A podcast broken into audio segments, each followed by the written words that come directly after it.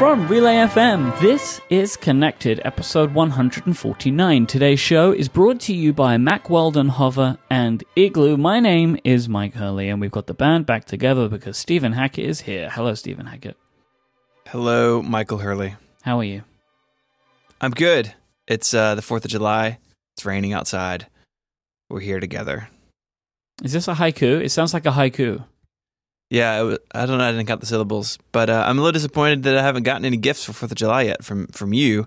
What about Federico? Did you get me anything? Uh, no, and this reminds me of a joke on The Big Bang Theory when like someone convinced uh, Rajesh Rajesh that uh, on the Fourth of July, uh, people from another country are supposed to give Americans gifts, and so for like for ten years he gave his friends gifts on the Fourth of July to celebrate America. Um, That's pretty good. Yeah, that's not a thing. I I don't think you're supposed to give your American friends gifts on the Fourth of July. No, So I don't have anything for you. I'm sorry. I'm assuming that the postal service is closed on the 4th of July, right? I would, I would, I would think so. That's why you haven't got your gift from me. It's in the mail, but they're not delivering it today. So Interesting. tomorrow is going to be a great day for you. That's a real promise that I feel like you're going to break. Who knows? Who knows? Amazon.com. yeah, same day delivery. Uh, so we had some people write in and ask about the prompt curse. Y'all mentioned this, I think, on last week's episode about uh, the iPad uh, and iOS 11 and exploding.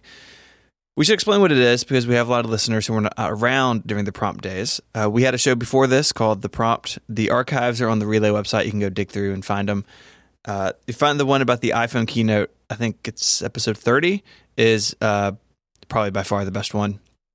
But the prompt curse happened because we used to cover uh, photo services on the show a lot back when they were kind of a thing before iCloud Photo Library and Google Photos took everything over. So we'd cover companies like Everpix and what were some of the others? I don't even remember I don't know. but um, they're all gone because we spoke about them. So we would talk about a photo service, and the next week they would have a Medium post apologizing that they were going out of business and all your photos were gone. Mm-hmm. This led to a website that'll be in the show notes, prompt.photos, which is I haven't seen this in like in a couple of years, and it is uh, amazing. So the prompt curse, we talk about a service or an app, and then the service or app goes out of business. It has happened to things other than photo services, um, but it is a thing that happened. It is a thing that can, continues to happen. We have this. I don't want to call it a gift. I don't know what to call it. We have this power. It's a, it's a curse that's in the name. yeah, we have a very specific set of skills. That's right. Which is the f- to find services and to kill them. Yeah, This is what So- we do. So if you have an app or a service that you would like sunsetted, get in touch and we Mhm. will talk about it on We'll the talk air. about it and kill it. I'm not even sure Medium used to be a thing when we were doing the prompt and these companies would shut down. Uh, back in the day, it was so difficult to announce uh, that your company was Mm. laying off people and Yeah. shutting down. It was it was a real struggle, and then Medium came along and sort of provided this new uh, niche. You know, uh, these companies that need to announce that they've been acquired, uh, and sort of Medium uh, kind of revolutionized that space of shutdown announcements. It's really it's really n- notable, you know, in hindsight. This leads to a paradox. Undoubtedly, Medium will go out of business, hmm like Mm. probably sooner rather than later. They are heading that way. Where? Do, yeah, they're doomed. Where does Medium announce that they are going out of business? My money is on the Medium programmers are li- leaving some ASCII code in the source code of the web page. Like you can inspect the web page and you will see the announcement into the HTML, you know, that kind of thing. Sort of it's like a good. meta meta shutdown Yeah. announcement. Yeah. Or they could go old school and put it on Tumblr or LiveJournal. There's lots of options. I would say a self-hosted Jekyll install with a Dropbox folder on a GitHub. Mm. Yeah, it the all of Medium just redirects to a to a GIST, and uh, it's just like, oh, sorry, we ran out of money. VCs have no place to apologize now. It's gonna be sad. So, Mike, have you installed the iOS 11 beta yet? Yep. I gave up. All right. that, that didn't take long. I was setting myself up for a summer full of jokes. it's over in one one week. It was just I really wanted to do it, and then Can't wait to do it. we had to record upgrade early, and there wasn't any news. so the only thing that we could think to talk about was iOS 11, and I didn't want another episode where I was just asking people questions, so I installed it. Like, I so you're asking yourself questions? Well, it's just me and Jason were just talking about some of our experiences. Mine were very early because I only did it that morning, so I'd only used it for a couple of hours. But it was really, it was just the excuse that I needed, right? Because I really wanted to do it. I kept backing up my iPad. Like, I just kept doing it. Like, I would back up my iPad and then I would chicken out. Like, I did this for like four days. I kept like, I back it up and I was like, no, no, I can't do it. I can't do it. And I back it up and I can't do it. So I'm using it and I really like it. There are some things that are horrifically broken, but that was expected, right? Like test flight is just kaput for me, um, which I know is, is a, is things happening to some, not happening to others. Some third party apps are working, but missing key features. Like I currently cannot export anything out of Dropbox. Uh, I have to use other apps to get things out of Dropbox. You know, there's just stuff. But I will say that for me, the new multitasking interface, I'm absolutely in love with it. Like, I am, I already feel so much more productive. Like, it takes getting used to because you have to adapt your workflows. But I feel like I have so much more control over the apps. Like, I did this one thing today where I had two apps open side by side, right? And I was like, oh, it'd be really much so much easier if I could just move this one to the left. And I was like, I wonder if I can do that. And yes, you can. You can swap the apps around now. And mm-hmm. I, I nearly squealed of excitement.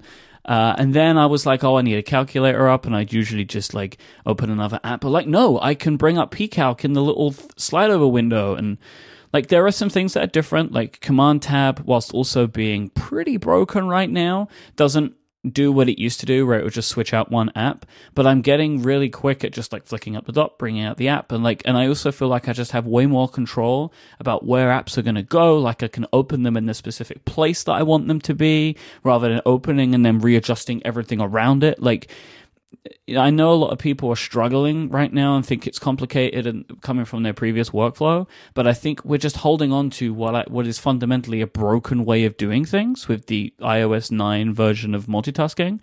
Like this is vastly superior in I think almost every single way. Like I love it. hmm Yeah, I have to agree with you, especially now that I'm uh, I'm using a bunch of third-party apps that have drag and drop support. Um, you know, putting together the various bits from my review, and just using this stuff. You know, the the slide over with three apps at the same time, um, and drag and drop, and you know, some of these other changes are really just so impressive coming from iOS 10. Um, I'm saving so many steps that I would have, you know, otherwise uh, sort of I would have used like workarounds and workflows. And now what I'm noticing is I'm using way fewer workflows than I used to do. And also I'm copying stuff to the clipboard way less because you don't need to use the clipboard anymore just to move data back and forth between different apps. You can just hold it and move. And I know that um, uh, this is a discussion that we'll probably have later on. Uh, it takes you know you need to use multiple fingers sometimes multiple hands and it can feel like a whole circus going on like you need to be a contortionist and perform these gestures but they do work and there's a there's a uh, kind of like geeky pleasure of being able to have these gestures and this multi-touch enabled drag and Yep. drop it feels fun and it, that's hard to explain I feel like I'm really in control. Like I feel Yeah. like I have so much more control of what's going on than I did before. Because I don't know, like I feel like I'm able to bend it all to my will a little bit, but like more than I used to, rather than me working like around all of those things. Like it's it's much nicer. I will say I'm I'm not using drag and drop right because most of the apps that I'm using don't support it. So I'm looking forward to that additional world of drag and drop as things move along throughout the, the year. I will say, just to follow up on last week, I don't want to get into this again because it makes me sad, but the notifications and widgets cover sheet thing is as much as a disaster as Federico outlined. That's literally the next thing in follow up. but yeah, so I I'm running it too. I put it on my 10.5 inch iPad on Friday, and I very quickly realized that my entire iPad home screen was wrong because apps in the dock are blessed in a way that apps not in the dock aren't. Kind of like WatchOS, actually mm-hmm. that those things in the dock have can are easier to get to and can do more things. And so I basically collapsed my home screen into the dock and sort of promoted stuff that had been in folders or on the second screen up to the home screen. So nothing is where it used to be.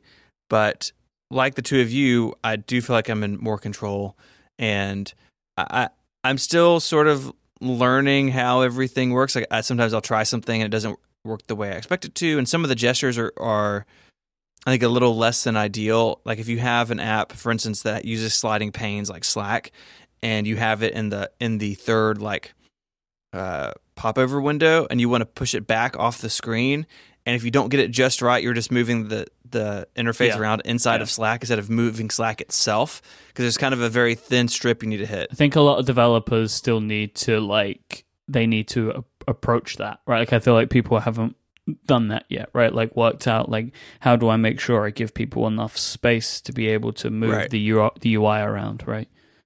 Yeah, but uh, all in all, it's impressive, and I think that iOS 11 is going to be awesome. So, way to go, iOS 11 team. Uh, but you said you didn't want to get into cover sheet, and that's too bad because that is the next thing in follow up. We have a long tweet thread. We'll link to the first one in the show notes about kind of kind of following up on Mike on what you said about you know maybe is there is there something about this design that is giving us hints or make more sense with the next iPhone. So Apple has done this in the past, right? Where they'll put things in iOS that don't quite make full sense until you see the new hardware. And I think that's what this tweet thread is getting to. Um, so Federico, do you want to do you want to take this? So the idea here is that uh, if we consider uh, a future iPhone without a home button, um, and with a more prominent use of 3D Touch, uh, the argument uh, from this person goes: uh, the cover sheet design makes sense because the you know to open the phone to unlock the phone, you tap on a notification. So all you need to do is you 3D touch on a notification, you unlock the phone, and you also, you know, you see what's then what the that notification is all about. And it makes sense if we follow this idea to merge the uh, sort of the notifications and the lock screen because you pick up the phone, you look at what's new, you tap it on notification, and you authenticate somehow, whether that's Touch ID or you know maybe by looking at the phone, which we're gonna talk about in a few minutes. Um, so the idea is you remove confusion by merging these two areas of iOS, and you know you you have a list of notifications, you tap it, and you go into the phone, which is unlocked, and it lets you view the notification. The, I sort of understand like the idea behind this to merge everything to like uh, make a single place where you can view all of your messages and alerts from apps and to also unlock the phone the moment that you open a notification. But the problem the problem that i have with this idea is it kind of falls apart if you have no notifications. Um, and at that point w- what is left to do on the lock screen uh, you authenticate and you're back into the phone. So we're not really merging these two aspects um, because then again if you unlock the phone and then you swipe down and then you view no notifications then you need to swipe up again. And as i said last week my main problem is to, this sort of um, this seesaw approach of i need to swipe down and then i need to swipe up even more carefully until i feel this taptic feedback from the from the iphone that tells me you're scrolling up to view your older notifications Whereas before, if I swipe down, I knew I could just keep keep scrolling without like a release mechanism to load my previous notifications. And so while I understand the current design of we want to make it easier for people because they associate the lock screen with notifications. Therefore, when you swipe down, you view notifications, so you view the lock screen. It's the interaction that bothers me.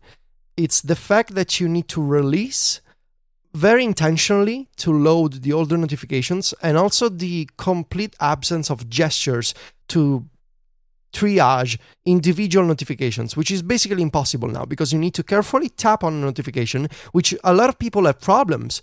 For example, Silvia cannot long press on her iPhone. I don't know if it's because she's a woman. She has, uh, obviously, you know, she has longer fingernails. You know, the, it's she's a different kind of user, so she cannot use 3D touch properly. Hmm. She cannot even long press properly on the screen because her touches are often not recognized.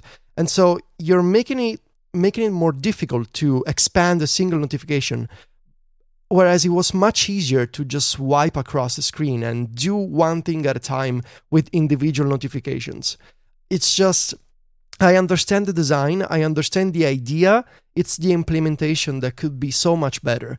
And again, the release mechanism of dividing the non-seen notifications versus the older ones and you need to swipe up and you feel the tap and you kind of you need to load them it's very intentional and it really slows me down and i would like to see in beta 3 or in beta 4 whatever like a refinement of this idea because it, it can go somewhere but not with the current design in my opinion I think that knowing everything that we know, and we're going to get into these iPhone rumors next because I think we just have to follow with this.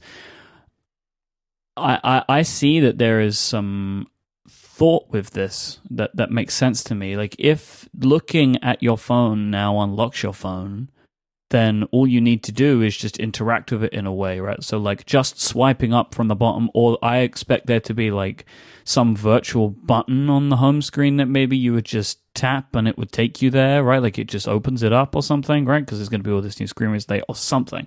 But I, I could see a world in which this makes sense if Touch ID is not needed anymore.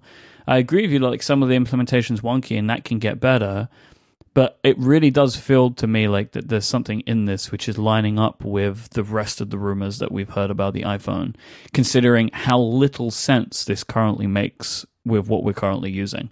That it feels to me that there just has to be something there. I, mean, I don't know what hardware would dictate the the us losing the ability to dismiss a single notification. Yo, uh, that's like, broken, but I'm not talking about that. Like I'm talking about yeah, the idea I mean, of merging all of this stuff together as a concept. Like yeah. I said, the implementation is still leaves a lot to be desired, like the, the, the fine details. But the overall idea of why you would do this, I think, lends to that. Yeah. I think that's it for follow up. All right, let's done it. Yeah, I, I want I want to just talk about this iPhone stuff now because we're moving into it already. Today's show is brought to you by Mack Weldon, the most comfortable underwear, socks, shirts, undershirts, hoodies, and sweatpants that you will ever wear are made by this company because they believe that pairing premium fabrics with meticulous attention to detail and giving you a simple shopping experience to get them home, Mack Weldon can deliver to you a new level of daily comfort straight to your door. They believe and I agree that Mack Weldon is better than anything else that you have. It's better than whatever you're wearing right now. They make undershirts that stay tucked, socks that stay up, and waistbands that do not roll. Everything is made with premium cotton blended with natural fibers. And I love that their website is built to get you in and out as quickly as possible. They don't want to waste your time. They want to do their best to get you what you need and get you on your way. Mack Weldon are so confident in the quality of their products that they have a no questions asked return policy.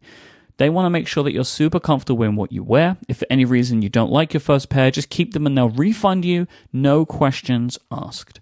I love my Mack Weldon clothing and I desperately need more of it, and I'm going to take care of that very soon as I'm making another trip to the US. So, Stephen, look out for a package. That won't be your gift, but it might be some new underwear for me. Not only do Mack Weldon's underwear, socks, and shirts look good, they perform well too. They're good for working out, going to work, traveling, or for everyday life. Listeners of this show can get 20% off at mackweldon.com by using the code connected. Thank you so much to Mack Weldon for their support of this show and Relay FM. I feel like we've gone around this tree quite a few times, but we're back to talk about Touch ID again on the potential next iPhone, which I think for the the case of this discussion we'll just refer to as the iPhone Pro. Are we all happy to refer to this phone as the iPhone Pro for this discussion? All right. Yeah. Sure. Okay. Just so Works we can differentiate it in some way. So our good old friend at KGI Securities, Ming Chi Kuo, has issued a predictions report for the iPhone Pro. And these are some of the things that Ming Chi Kuo mentions. All right, so I'll read these through and then we'll, we'll jump into the Touch ID one because it's probably the more interesting of all of this. So uh, Ming Chi Kuo says it, that the next iPhone will feature the biggest screen to body ratio of any phone on the market, therefore having the thinnest bezels. The screen will be OLED. The home button will be virtual. The front camera will include 3D depth sensing technology that will help with face scanning because Kuo says that the next iPhone, the iPhone Pro, will have no Touch ID sensor of any kind. So this is a direct quote. We predict the OLED model won't support fingerprint recognition. Reasons being 1. The full screen design doesn't work with existing capacitive fingerprint recognition, and 2. The scan through ability of the under display fingerprint solution still has technical challenges. So Ming Chi Kuo is saying that Apple has not been able to, or they, they, that they believe, that KGI believes that Apple has not been able to embed a Touch ID sensor into the screen of the phone.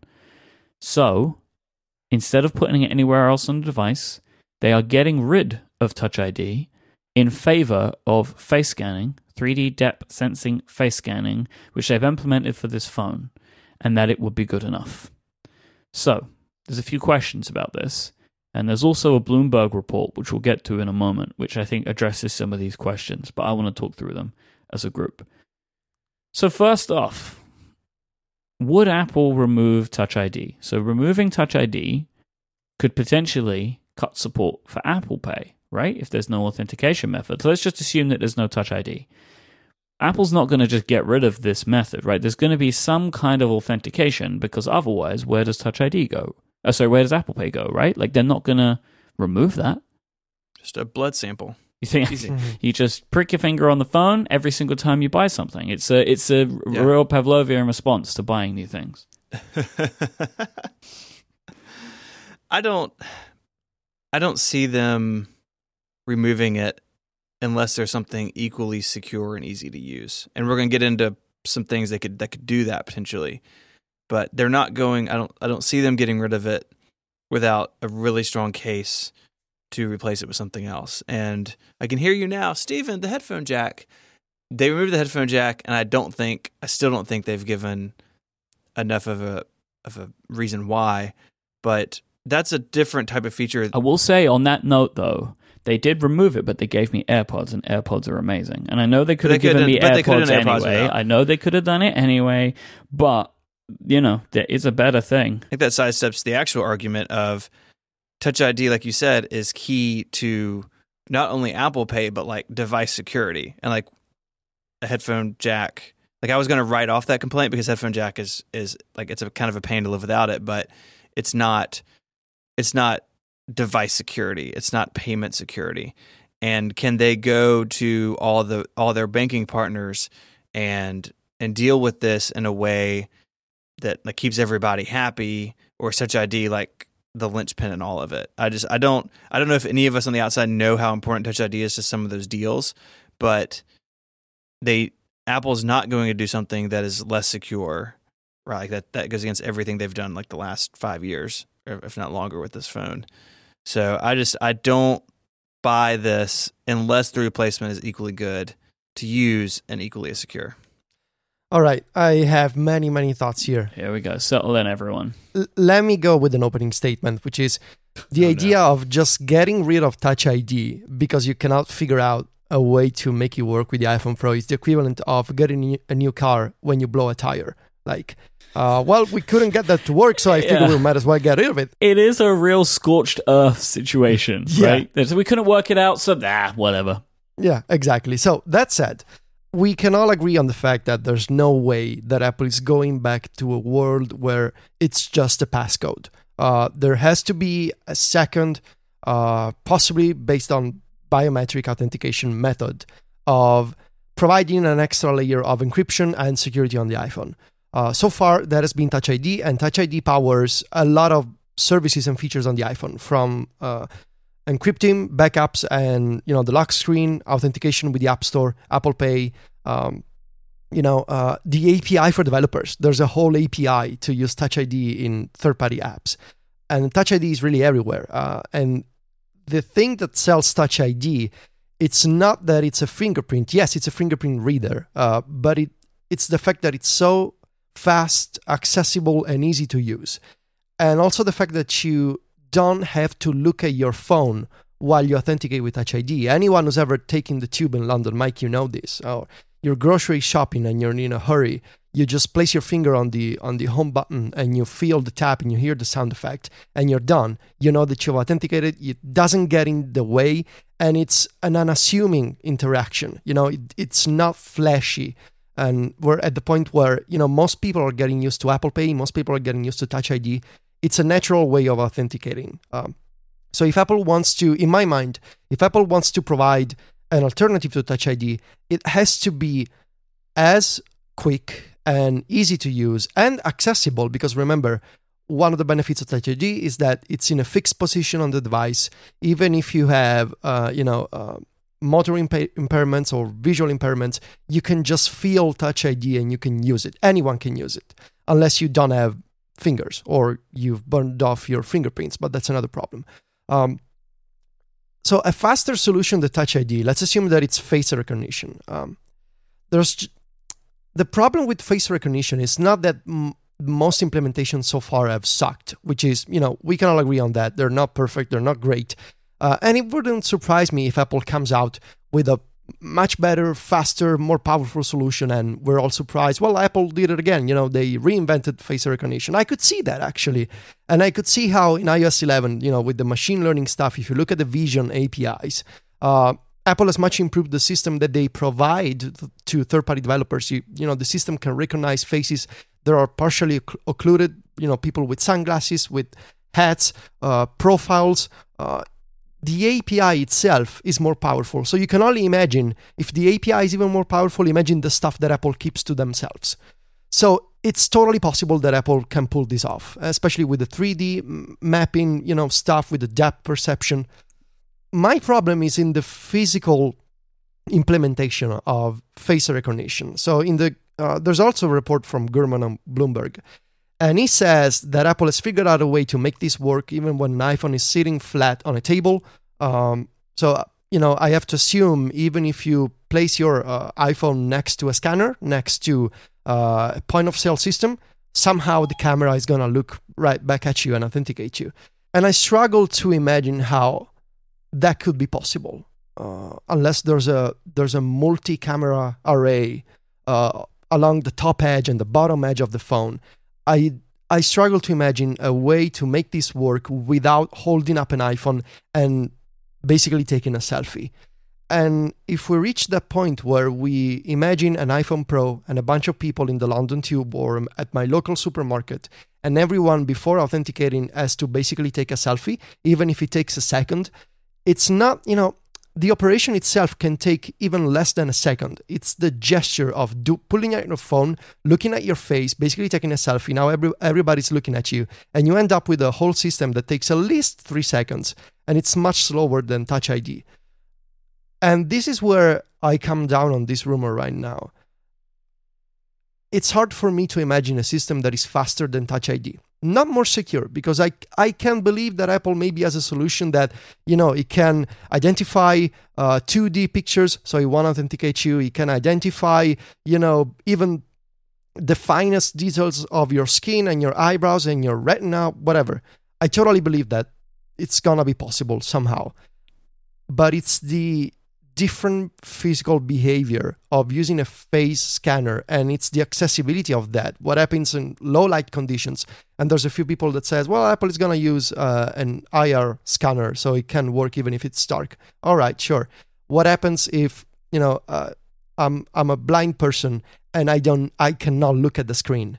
I don't know if i'm looking straight at my face or if i'm holding the holding the iphone at a weird angle and it doesn't authenticate me uh, whereas with Touch ID before, I could just feel the button and place my finger. It's such a different way of authenticating, and it's such a different way of holding the iPhone and you know saying it's me that combining that with the even higher emphasis on Apple Pay in iOS 11 from you know Touch ID with Apple Pay in iMessage, the App Store dialog when you purchase apps in iOS 11. It looks like an Apple Pay sheet, and there's a fingerprint icon right front and center on that dialog. It's so strange to me that Apple would get rid of Touch ID right now because they cannot figure out how to make it work with the iPhone Pro, and that the solution to that is a face scanner. I, I, I just don't know what to think, honestly. Mark Gurman follows up with a report. Some quotes from Mark Gurman's report. Apple is testing an improved security system that allows users to log in, authenticate payments, and launch secure apps by scanning their face, according to people familiar with the product. It can scan a user's face and unlock the iPhone within a few hundred milliseconds, the person said. It is designed to work even if the device is laying flat on a table rather than just close up to the face. However, the intent is for it to replace the Touch ID fingerprint scanner. In testing, the Face Unlock feature takes in more data points than a fingerprint scan, making it more secure than the Touch ID system, the person said. The feature is still being tested and may not appear with the new device. That last line, I put it in there. I think that this is one of those things that Bloomberg makes Gurman put in, personally. I think that they're just like, you gotta cover yourself. The safety net. Yeah. And I think that they make him put weird stuff like that in there as well as like the as the person said. So I'm just gonna I'm just mm-hmm. gonna do this, you know. Remember, year of optimism and all that that I'm going for. It's mm. my, my plan here. So I remember that fingerprint scanners were terrible.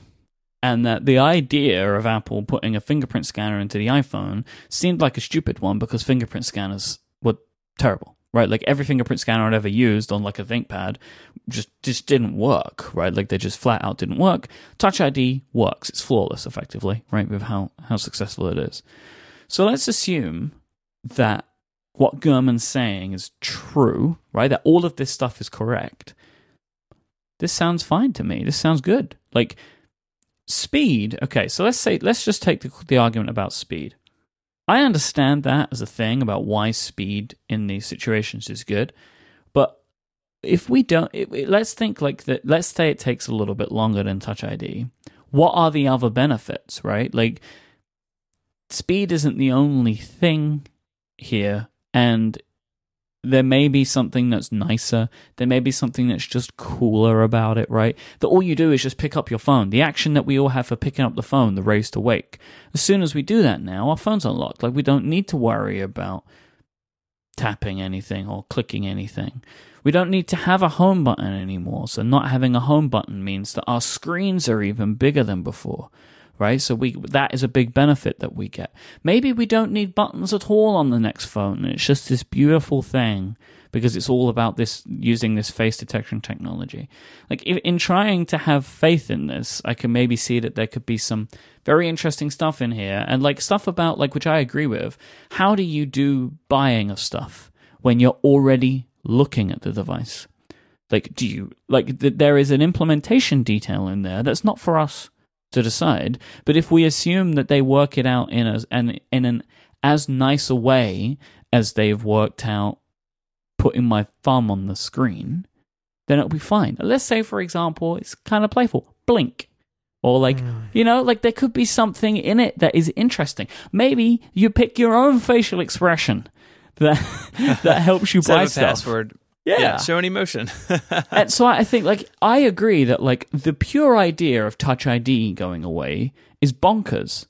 But if you think it just becomes Face ID and we use our faces instead of our fingerprint scanners and we get all of the functionality we had before and just leave it up to them to work out the details, the benefits that we could potentially get just from a device perspective could be great. And I agree with you, Federico, that like on paper it maybe sounds harder for accessibility, but I also have faith that Apple's got that part covered because that's something that they care about so much, right? Like mm-hmm. I will assume that whatever they do, it will not become harder for people that have accessibility issues to use. It may expose some new ones, but everything does, right? Like e- everything they add may solve something for some people, make it harder for others.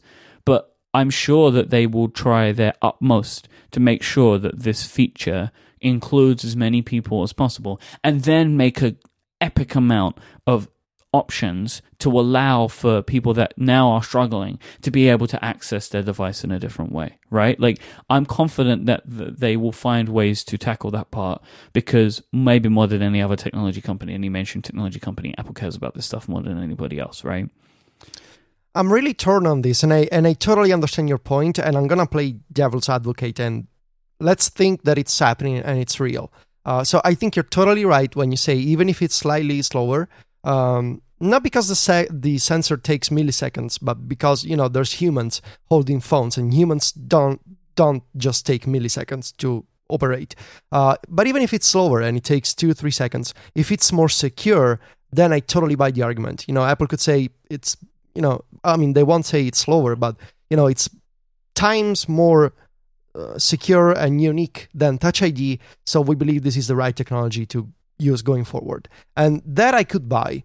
Um, and I could also say, you know, there's a there could be an elegant way to uh, make this work for the thousands of apps that already implement Touch ID, and maybe the same API used for Touch ID authentication could automatically fall back onto Face ID when you're using an iPhone 8. So, right at launch, 1Password without doing any work, for example, could support Face Yep. ID with the same Oh, Touch yeah. ID dialog. It's just the same call. Like it's just the same API call, and Apple just throws up the new UI that they've built. I think so. Like that's how that will work.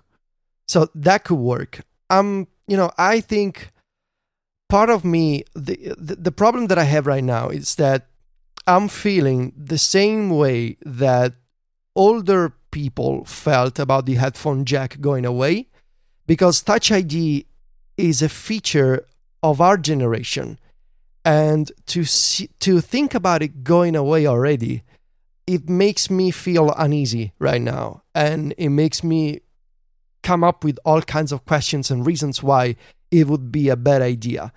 But there's also the argument that Touch ID doesn't work for everyone.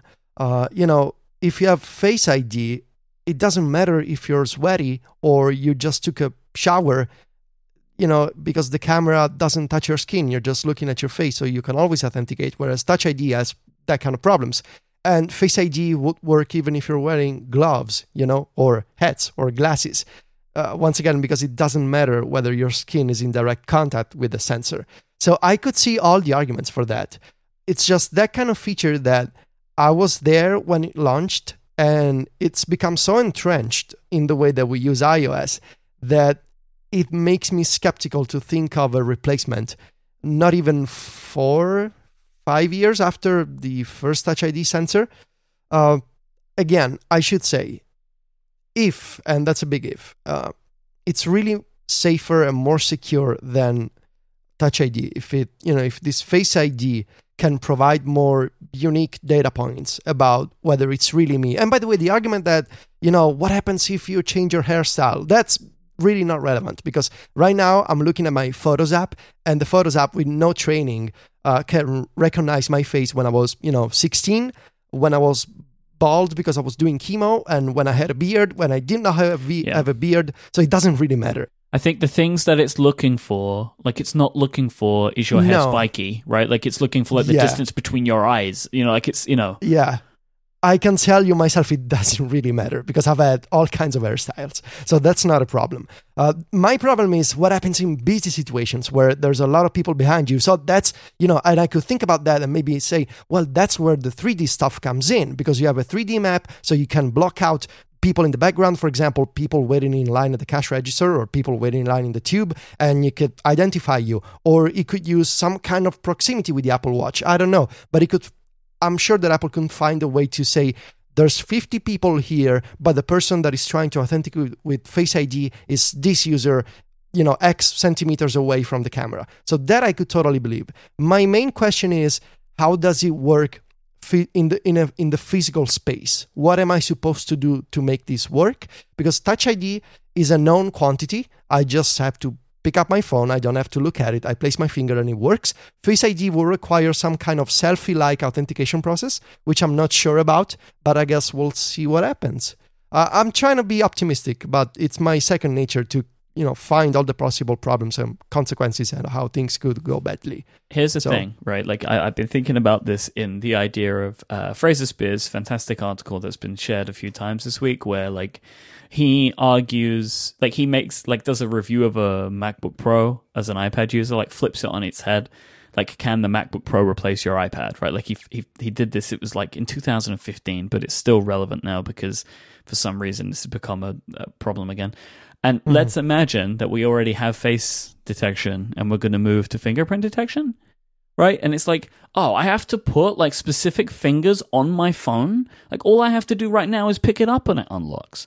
What if my mm-hmm. girlfriend wants to use my phone? She now has to like she has to pass it to me and I have to unlock it when she could just point it at my face and unlock it. Like that's so much easier, right? Like th- there are just th- these arguments that I can imagine if this thing is great about like why it could be better. And then I think it's fun to turn it on its head. Like I'm optimistic about this because I think that in removing the home button completely and therefore Touch ID going with it, there are a lot of advancements in the hardware that we could get. And then it's up to Apple to make Face ID better than any thing that's come before it and better than Touch ID. And I believe that they would not remove Touch ID from the next phone, the phone that's going to be the most expensive, most premium iPhone that's ever made, if it's worse. I just can't see that being a thing because Yeah. there's no way they got to a point where they were like, oh, this won't work. Oh no, we have nothing. We have no plan B. Like, there was Mhm. always a plan B. Then, like, that's silly to me. And my hope is that Face ID was plan A, Touch ID was plan B.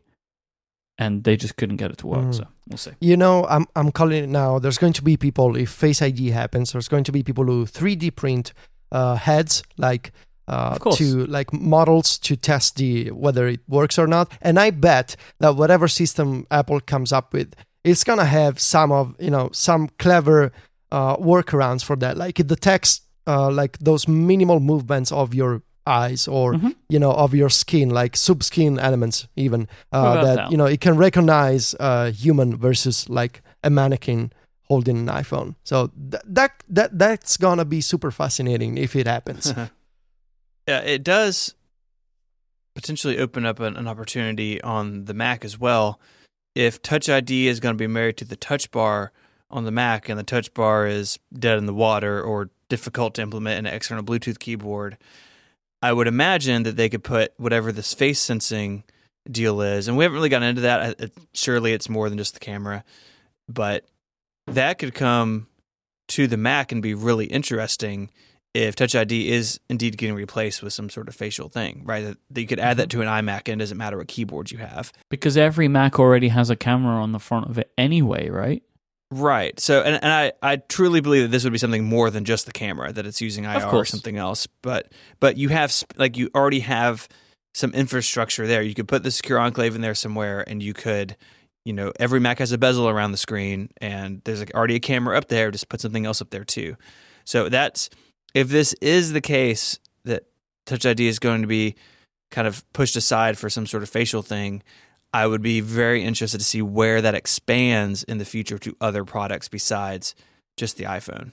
All right. This episode is also brought to you by our friends over at Hover. When you have a great idea for your next blog or your next project that you've been working on, you need to get a website. And when you get a website, you need to have a great domain name. Because look, you want it to be memorable.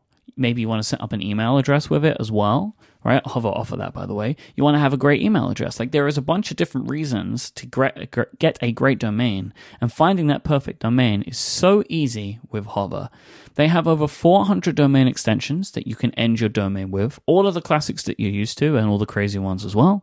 And once you get your domain, you can use it to get an on brand or maybe just a more professional email address. Like, it is nice to have an email address that has a personalized domain rather than like Hotmail or something.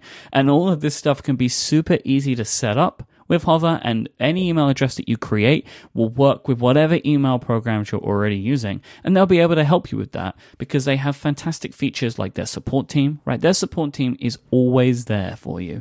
You can give them a call, they have an actual person that's going to pick up the phone, they'll answer whatever questions you might have. There are no annoying phone trees or being transferred to another department for you to deal with.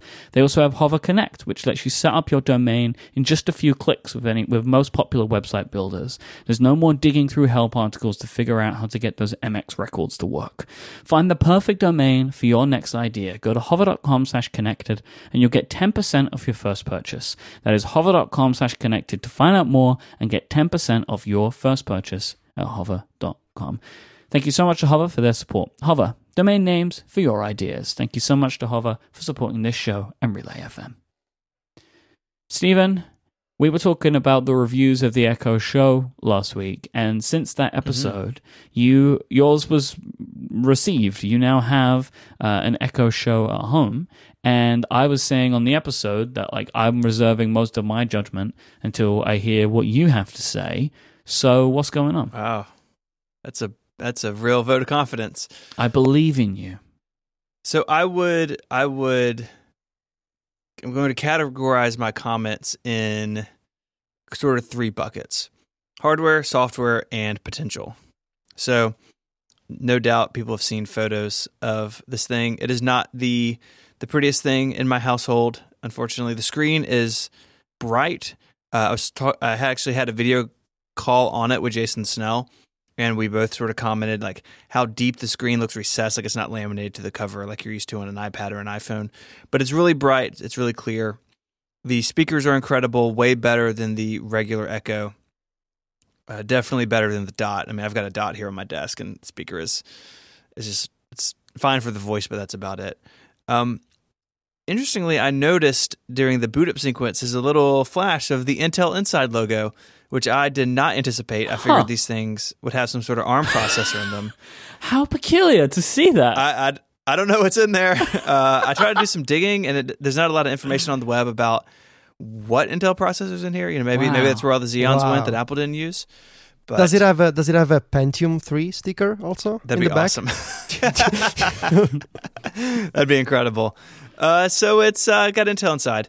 Um, the the microphone array and everything seems to work just as well as the the regular Echo. It is more directional in a way. You know, the the Echo and the Dot being cylinders.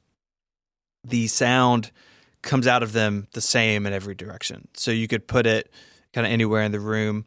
The speakers on the show fa- uh, fire forward, which makes sense because you have a screen, right? You're not going to point the screen at the wall, but it's something to be aware of as you set this thing up that you may need to turn it or have it slightly different if you're just dropping in where a regular Echo was.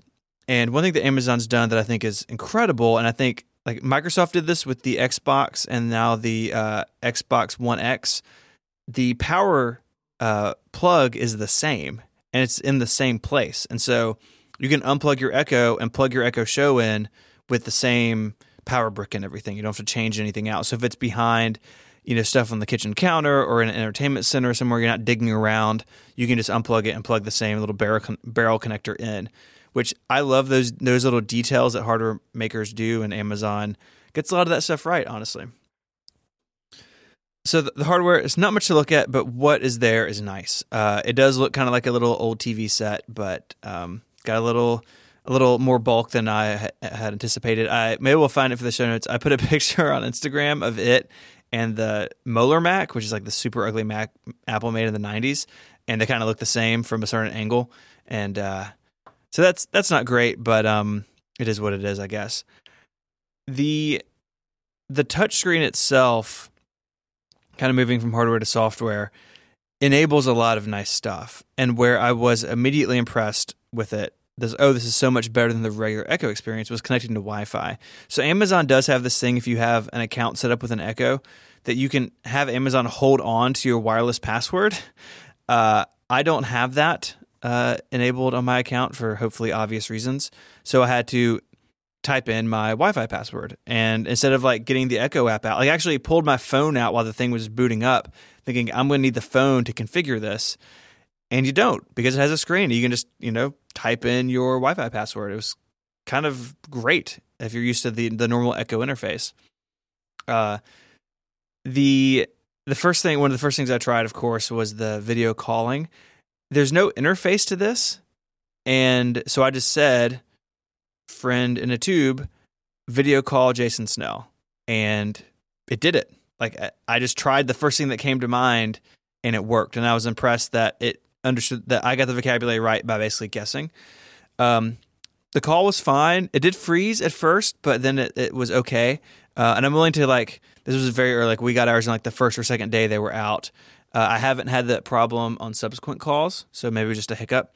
Uh, but Jason Snell like had lifted his arms in the air and then he was frozen that way for a couple minutes, which was pretty funny. Um, Wish you got a picture of that. it was pretty. I should have. Yeah, I should have. Have been, he was just like standing with his his arms raised high in victory. But uh, the the call quality and stuff is fine. It's what you expect from from FaceTime or Skype on a good day.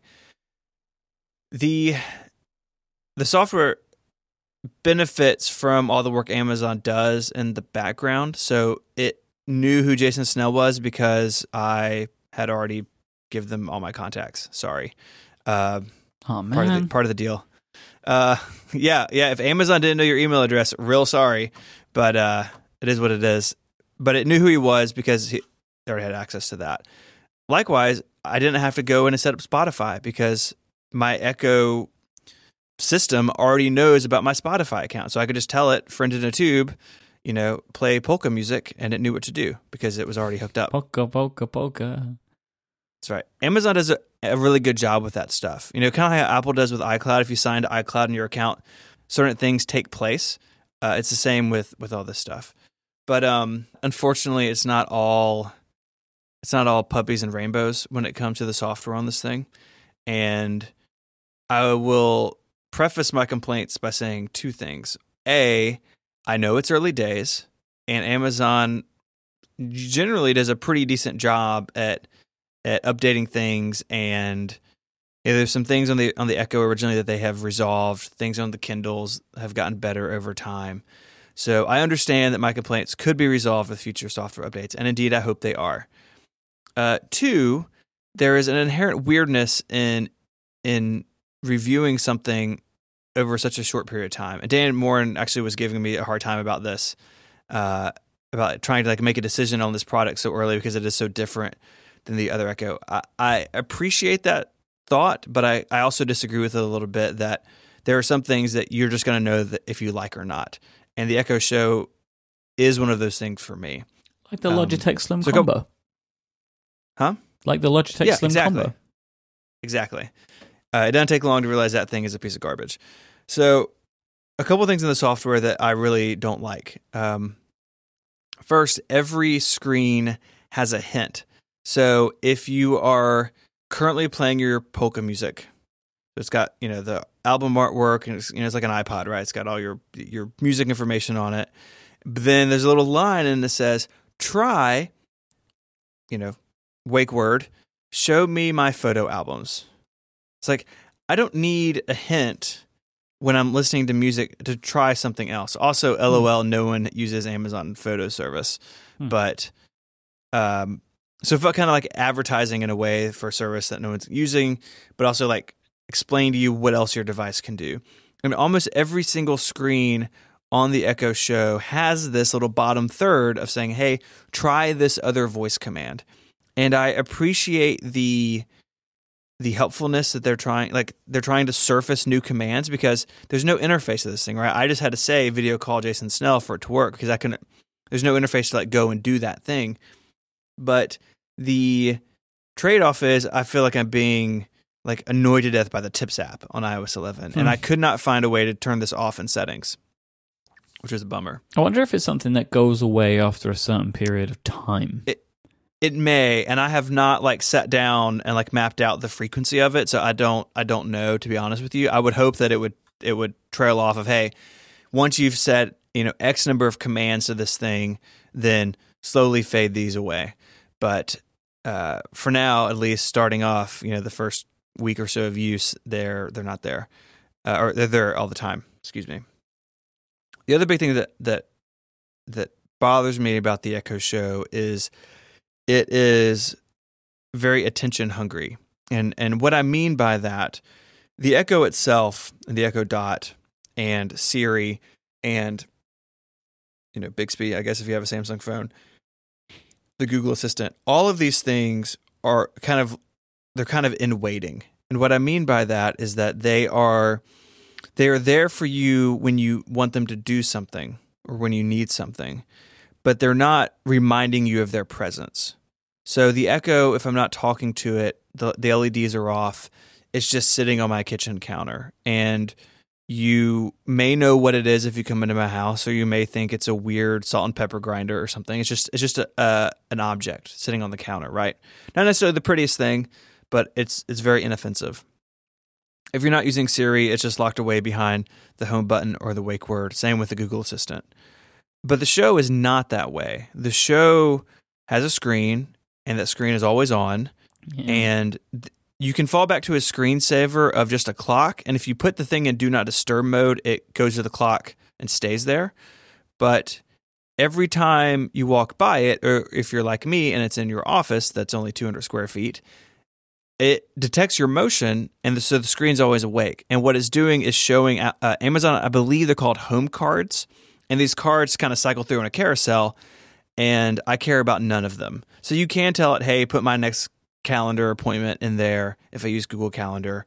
Uh, put these things in here. But it's also a lot of news, a lot of entertainment stuff that honestly I just don't care about. Like I, I, just, I don't care, you know, about like one was like like uh, you know like some new like thing on Instagram that was trending or what Kanye was doing for the 4th of July. Like, I just don't care. And I don't want that stuff uh shown you know to me right like I don't want to see it. And there's no way to like again to turn that off. There's no way to tell it just go to the clock and stay there unless you put it in do not disturb. So it is it is again it, it is trying to pull your attention into it when all these other voice assistants are just kind of laying and waiting. Does that does that make sense? Like, does that framing make sense to you, Mike? Yeah, and I don't like the sound of it. I, I, there's some, I I don't know if I'd assumed that the screen was always on. Um, probably I did, but just thinking of that is not what I like about my Echo. In that, as you say, I like the idea of in waiting. Right, that's a really good way of putting it.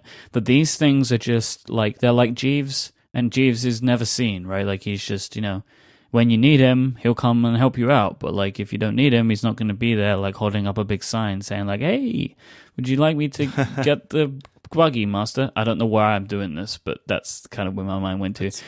I- I don't like the idea of it just being this persistent screen that has stuff showing on it when that stuff a lot of the time feels like it might be like advertisements to use it more, right? Like Yeah. like come and do this with me. Like I, I don't I don't need you to do that. Like I appreciate the ability at trying to teach someone how to use their device a little bit better.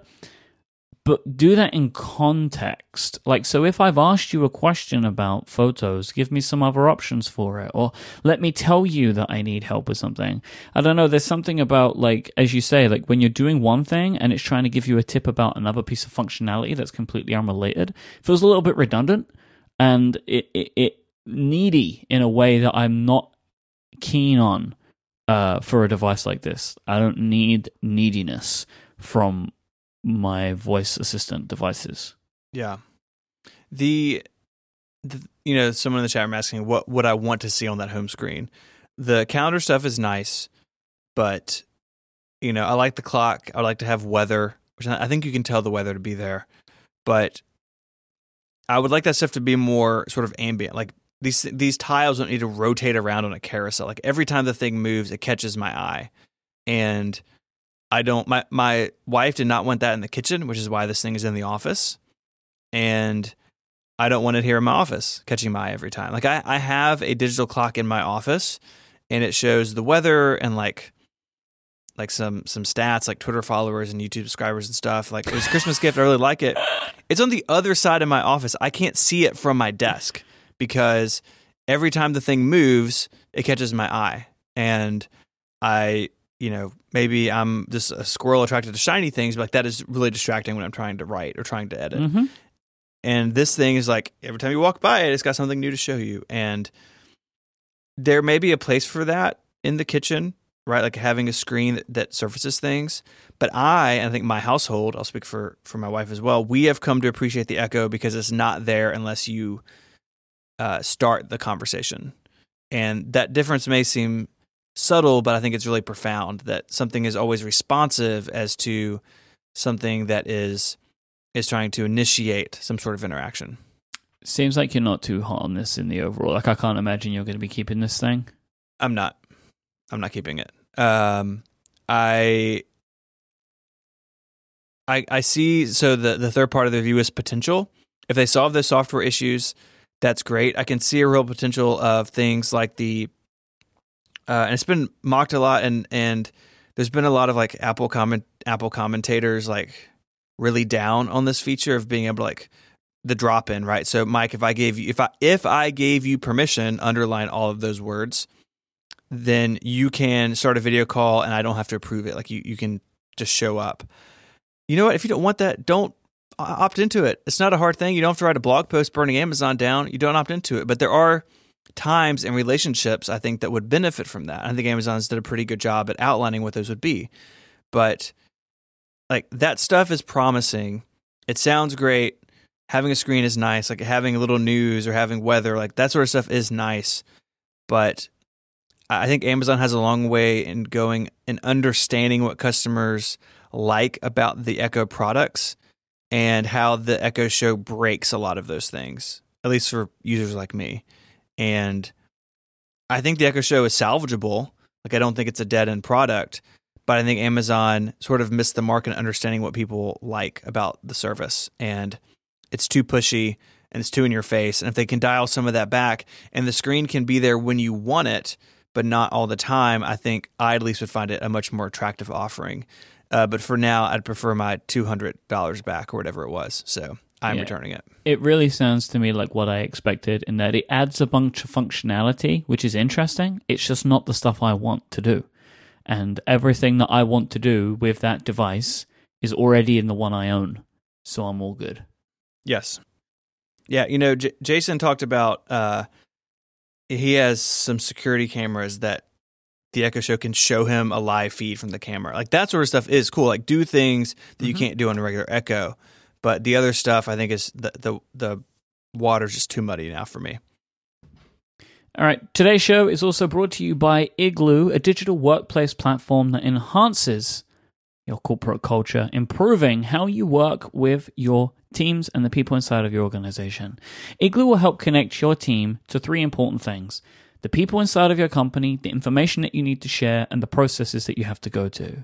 With Igloo, your people have access to what they need using the tools that they already know with a host of app integrations right inside of their Igloo.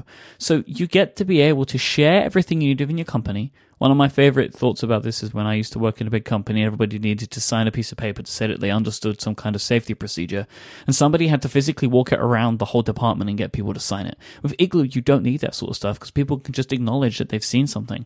You can send out everything, you can make sure everybody's seen it, and then you're all set and ready to go. But you can also make sure that people are comfortable working within Igloo because they're using the devices that they love to use. They're not being forced to use a certain browser or a certain machine, and they're also able to integrate with the applications and services that they're using to get their other pieces of their work done. This is powerful stuff. Igloo can also be customized to represent your brand and culture. It helps define how your company operates. To enhance your processes and your culture inside of your organization, there are four things that you need to think about communication, collaboration, knowledge management, and the workflow of your team. And this is what you can get started on with Igloo. That is what it's focused on enhancing, building, and maybe even fixing.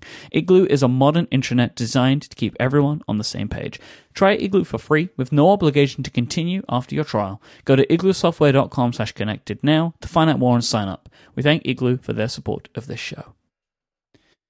So, as we are still in the phase, I believe that Federico is still in the phase of his life in which he is devouring videos of sessions from WWDC. No, not anymore. Surprisingly, Oh, congratulations, you're out of it? I have started writing the Wow. review. Look Yeah. at that. So, you're now at that stage, which means that you've watched every single second of every single session.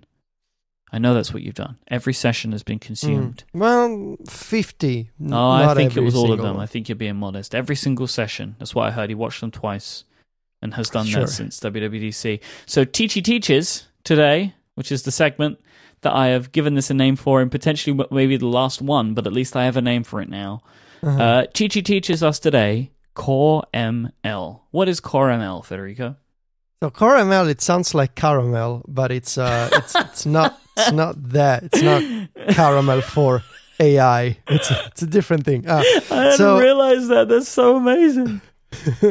um, caramel is. I'm afraid to disappoint you, Mike. Uh, I can't hear it any other way now. yeah, I know caramel. Uh, so Core ML, it's not the deep and open framework that you might expect. Ah! It's really, it's Ugh. really more of a Stop. set. It's- if it's not deep and open, who cares? yeah, well, what did Okay. we need it for? Well, I'm sorry. There, you can end the show. Um, it's more of a set of developer tools for machine learning. It's not a framework to write to develop actual machine learning stuff. So, here's how it works.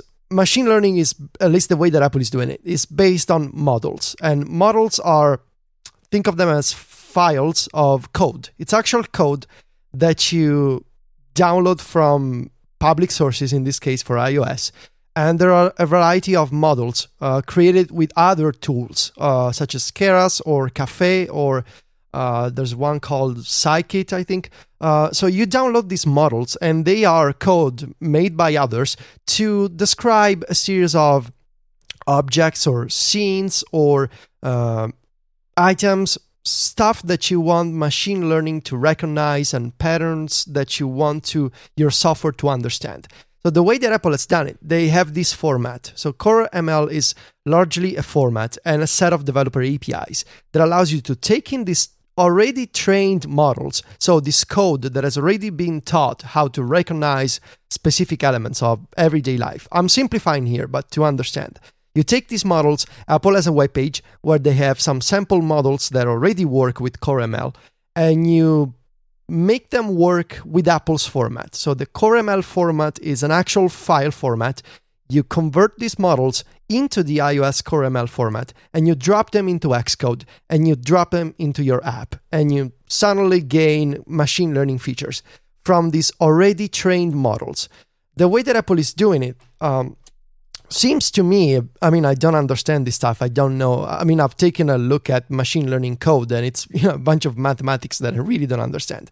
Uh, but the way that it works is you set a goal you're like i want my photo app to recognize flowers and to recognize hotels and airports. You know i have these three different categories that i want my app to understand.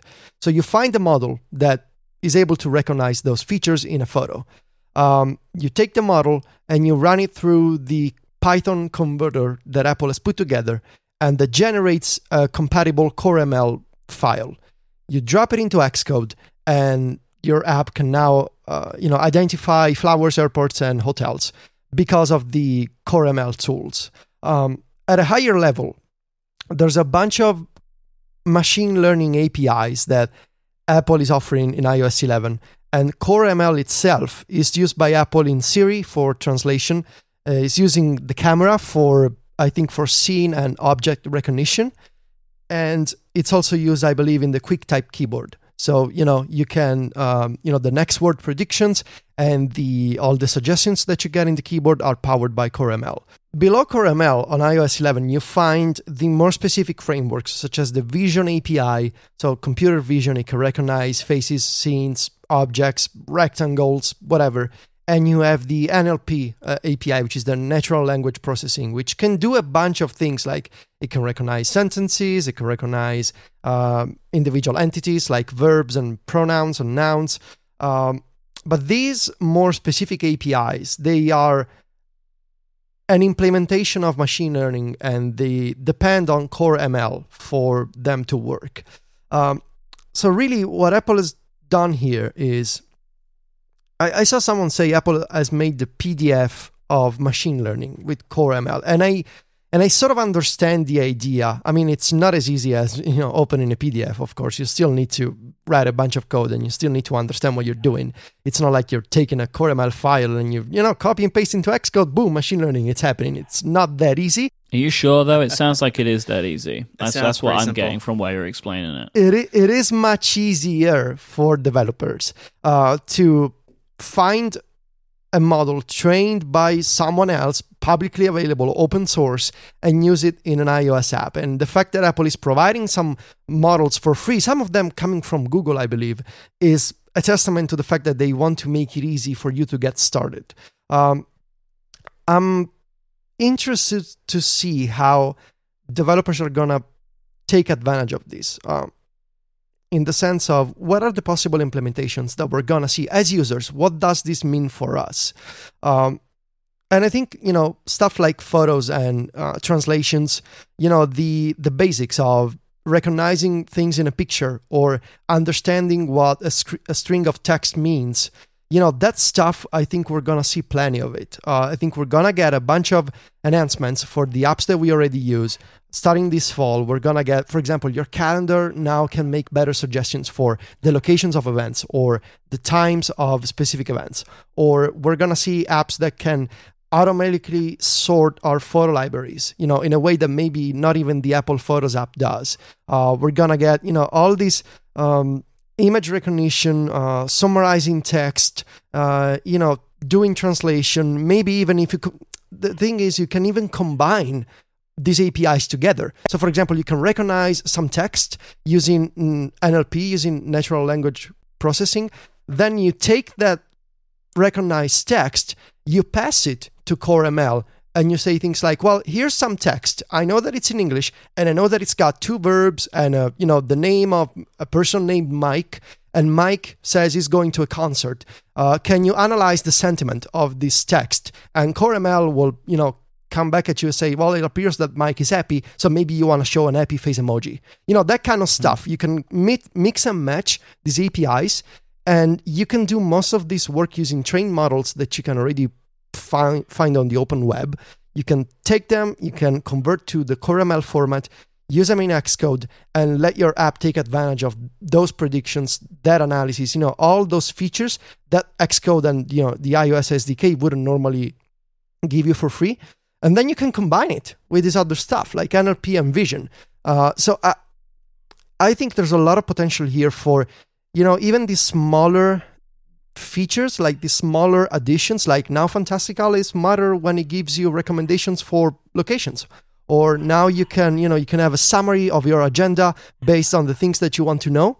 Uh, and i think we're gonna get these smaller but yet so useful enhancements.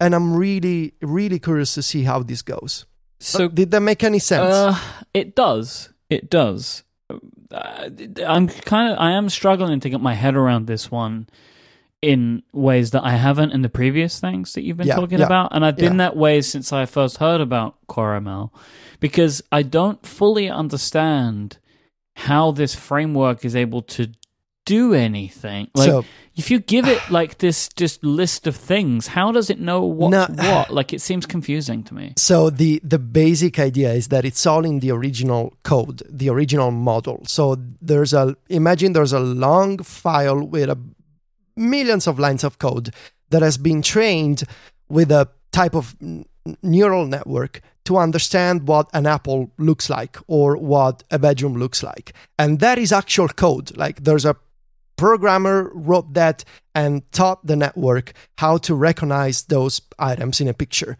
And you take that knowledge, you take that code, and you put it into an iOS compatible format, which is CoreML and you start using it into your app. So CoreML, you know, it's a two-way communication. Your app as a developer, Mike, you're putting together one, two, three AI. So you you can pass text or you can pass an image or you can pass, you know, data, you can pass a dictionary. So you take some input from your app and you say, CoreML, help me figure out what is going on here. And the framework is gonna, you know, do its process, processing. It's based on metal. It's based on accelerate. So these high performance frameworks that take you know a fraction of a second to understand you know scene recognition and that kind of stuff. And it comes back with a message that says, "I believe there's a 90% accuracy that this picture is showing an apple or a horse or a mountain." And you take that and you say, "Well, I believe you know as a user, here's your message. We believe this is a horse." Um, but the the essence of the you know the, the actual machine learning is happening in the model and that's what the most important part but what apple is doing here is it's making it easy for developers to take these models that are that have been going around for a couple of years now maybe even more and to use them on ios so that's it was also tricky for me to understand because i was like so where does the actual machine learning occur? And it's all in the model. What CoreML does is it's a Rosetta Stone for machine learning and apps. And it's helping them communicate and translate those inputs and commands from the machine learning code into data ca- that can be used by an app on iOS. So it's this framework right in the middle between the algorithm and your app that's what it is. Let me see if I can say that back to you in a way that I think I've understood it with an example. Yes. So, like Apple's photo recognition stuff, right? They had a bunch of data which was mm-hmm. saying this is what this picture is, this is what this picture is. You know, this is what a mm-hmm. horse is, this is what an apple is. But they need something in the middle to translate that information back yes. to the photos.app. And yes. CoreML is the thing that can like it takes all of the information and can mm-hmm. process it. So when yes. it, when the app asks a question, CoreML gives the answer because it has yes. all of the information. Yes. Okay. So everything yeah. that goes through CoreML has to have some kind of huge data set that CoreML can read from, and That's it can the then model. interpret Yeah. in, in kind of it can interpret or extrapolate from it to give answers to questions that the application may have. basically, and we're oversimplifying here, but yes, that's what it does. Yeah, we have to oversimplify because this Yeah. is way over my pay grade. Yes, we mm-hmm. y- uses the model, which is the actual code, the the programming that went into machine learning, and it communicates with iOS back and forth between the two, and it spits out a reasonable answer for your app to use. What sorts of things do you see developers being able to do now that they have this as opposed to in the past when this was more difficult or, or Mm. out of the reach of more people? Well, translation services that used, you know, in the past like a web service or a web API, now they can do if they have the right models and if they combine the uh, NLP API and Core ML together, they can now do all of this stuff offline with local processing, and it takes a couple of seconds, maybe even less. Uh, so translation, um, doing things like summarizing text or, um, of course, categorizing pictures uh, based on scene or obje- objects recognized in a picture. And then you can do things like, and this is all done locally. There's no web, web API. You don't have to be connected to the internet for this to work. You can do things like show me photos where I'm happy, or show me photos where another person was crying. And so you can do sentiment analysis. God, Yeah. And don't make that search. I mean, maybe to maybe to an extent, you could do things like, um, I want to help me find all of my diary entries where I was sad and I was typing in Italian. So if uh, you know, Hmm. I have diary. Sometimes I write in Italian, other times I write in English, and I can find the sad entries of my diary in a specific language. Or maybe you could even do things like audio tagging, so you can process audio and recognize things in audio. Or you could do things like, I mean, um, understanding a specific speaker, for example, in a in an in an audio s- stream, like show me the bits where Mike is talking. Uh, you know, all that kind of stuff. Everyone needs that. All apps should use that feature, the when Mike is talking feature. Yeah. Mhm. Yeah, it's it's a very it's a wild west right now. Really, Mhm. it's all up to to the developers' imagination, the models that they can find. Uh, and there's the the criticism that is going on is that Apple is not making a real machine learning development tool. It's more of a of a of an API that takes in models from other proper tools Yeah. and makes them compatible with iOS. You know, it can it actually includes the models into the binary of an app.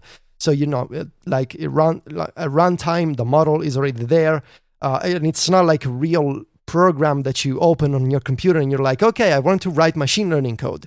That's not what it does. It's a way to take the model, take the code, and make it work with iOS. Yeah, I understand that criticism, right? That that Yeah. they're kind of Yeah. cheating in a way, but they're also making something that sounds pretty impressive. But yeah, they are getting around doing Yeah. that stuff themselves. Like it's not TensorFlow, you know, it's not what Google is doing. It's a different approach. Yeah.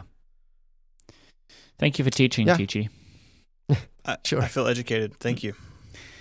Is there anything else? Is there any other things that you want to do? Like, are there other things that you can that Uh, you can talk about? There are other things. I, I, I need to decide, so I don't I don't want to pre-announce it this time, um, you know, because it creates an expectation. But there are other things that I would Cool. like to discuss with you and sort of to, to sort of wrap my head around because it can be difficult to understand these ideas just by myself. So there will I be think more. if you, I think if you run out of stuff, we can pivot, and I can teach you guys about AppleTalk nodes. Sure. If you want to find our show notes for this week, just go to relay.fm slash connected slash 149. Uh, I'd like to thank our sponsors again for helping support this episode. So a huge thanks to Igloo, Hover, and Mack Weldon. Uh, if you want to find us online, there's a few places you can do that. You can go to 512pixels.net and at ISMH on Twitter for all of Stephen's stuff, and at Viticci, V-I-T-I-C-C-I, and MacStories.net for all of Federico's. I am iMyke, I-M-Y-K-E on Twitter. Thank you so much for listening to this week's show, and we'll be back next time. Until then, say goodbye, guys. Arrivederci. Adios.